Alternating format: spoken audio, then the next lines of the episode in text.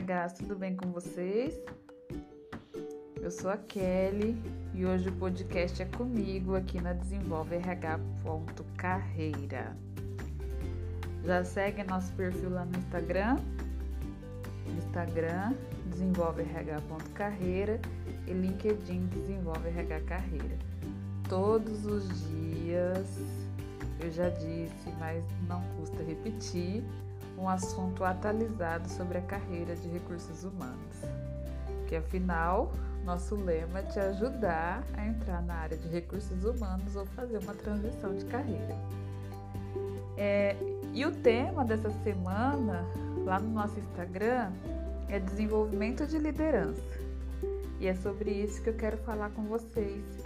Como trabalhar esse que deve ser o tema central de todo profissional de recursos humanos, de toda a área, né? Afinal, nós estamos vivendo a maior crise de, de liderança da história, né? Os estudos eles apontam que nós estamos vivendo o maior apagão de liderança. E aí, como fazer isso?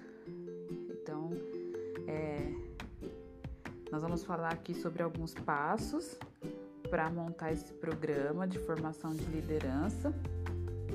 Mas de antemão, assim, eu já fiz ao longo da minha carreira, eu já fiz vários programas e em vários modelos, de acordo com as várias culturas das organizações que eu atuei.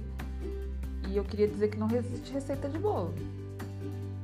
Não tem, ah, funciona assim, faz assim que vai dar certo. Não tem mas é, tem alguns passos que a gente não pode negligenciar nesse movimento para que dê certo. A receita não tem aqui, mas tem os passos que, se você seguir, há grandes chances de dar certo. Então, é sobre isso que nós vamos falar. Então, são três grandes passos. O primeiro é definir problema, o problema, né? Então, defina o problema. Qual é o problema? Qual é a, a doença? Qual é a dor que você quer curar com esse programa de desenvolvimento de liderança? Depois priorizar, porque na etapa de diagnóstico vem muita coisa. E aí qual é a prioridade? O que, que eu faço primeiro? Onde eu atuo? E aí depois construir a solução. Então nós vamos falar um pouquinho sobre tudo isso aqui. É, e tem um tema num livro que já fica a dica aqui, é Sustentabilidade da Liderança, do David Urich. É fantástico esse livro. Então ele fala das sete disciplinas para transformar intenções em ações eficientes. Então é fantástico, na verdade, esse acho que eu já falei algumas vezes sobre esse livro. Ele é um manual estratégico para uma liderança bem sustentável. E aí ele fala, tem um trechinho aqui na página de 29, que fala que no início do programa espacial, a, a NASA ela descobriu que as canetas esferográficas elas não funcionavam com a falta de gravidade. Essa história é, ela ainda não tem uma comprovação, viu, gente? Mas assim, é um mito ainda histórico, mas eu acho que é bem bacana. Então, voltando. Então, eles falam que é, a NASA descobriu que as canetas não, não funcionavam com a falta de gravidade e para combater os, o problema, os cientistas eles gastaram anos e milhões de dólares para desenvolver uma caneta que escrevesse na gravidade zero de cabeça para baixo, debaixo da água e sobre qualquer superfície, incluindo o vidro. E em temperaturas abaixo de zero e até 300 graus. Só que aí eles descobriram que os russos estavam usando lápis. Moral da história. É, às vezes a gente fica gastando muito recurso para levantar uma série de ações complexas e pouco caras, né? E, e até que são exorbitantes, o valor não vale a pena. E às vezes é muito mais fácil escrever a lápis, né? Então, assim, essa história que, que ainda tem uma origem duvidosa, não é tão comprovada, mas assim, mostra que às vezes a gente precisa lidar com um pouco mais de simplicidade. Então, quando eu vou fazer esse diagnóstico desse trabalho para desenvolvimento da liderança, às vezes a gente precisa olhar para as coisas mais simples, né? Então, esse trecho ele faz trecho do livro é é um norteador assim, que às vezes a gente quer fazer encontros, team building, fazer aqueles eventos, grandes convenções que colocam as pessoas em estado de flow e que na verdade não transformam as intenções em ações eficientes. Então, definir o problema antes de criar a solução, pensa nisso. Qual que é o problema? Você precisa realmente de uma caneta esferográfica para escrever no espaço ou não dá para escrever a lápis. Pensa nessa breve história. E aí faz essa análise, né? Ah, o líder não está performando porque não tem sinergia com o time. É, o líder não está performando porque não consegue fazer leitura do ambiente. O líder não está performando porque talvez a pessoa certa no lugar errado. Então vale a pena definir o problema. Qual que é o problema? E aí priorizar. Quando definir o problema, vai vir uma série de coisas que tem que fazer, uma série de ações. E aí precisa priorizar. Não vai dar para curar todas as dores e de uma vez só. Então é preciso definir por onde eu começo. Né? Então, é, durante seis meses, essa será a ação. É, vai fazer uma, uma imersão, vai fazer um, essa, essa liderança vai passar por um processo de aculturação, de revisitar a cultura. Assim, qual vai ser o trabalho durante um período para trazer um resultado, né? Então a gente pensa lá no objetivo, qual vai ser o acelerador desse objetivo e define as metas, né? Mas aí o OKR. E aí olha para isso e prioriza, porque vão vir muitas coisas nessa etapa de diagnóstico. Senão fica aquele RH que faz tudo e não faz nada. E aí depois disso, o terceiro passo é construir a solução.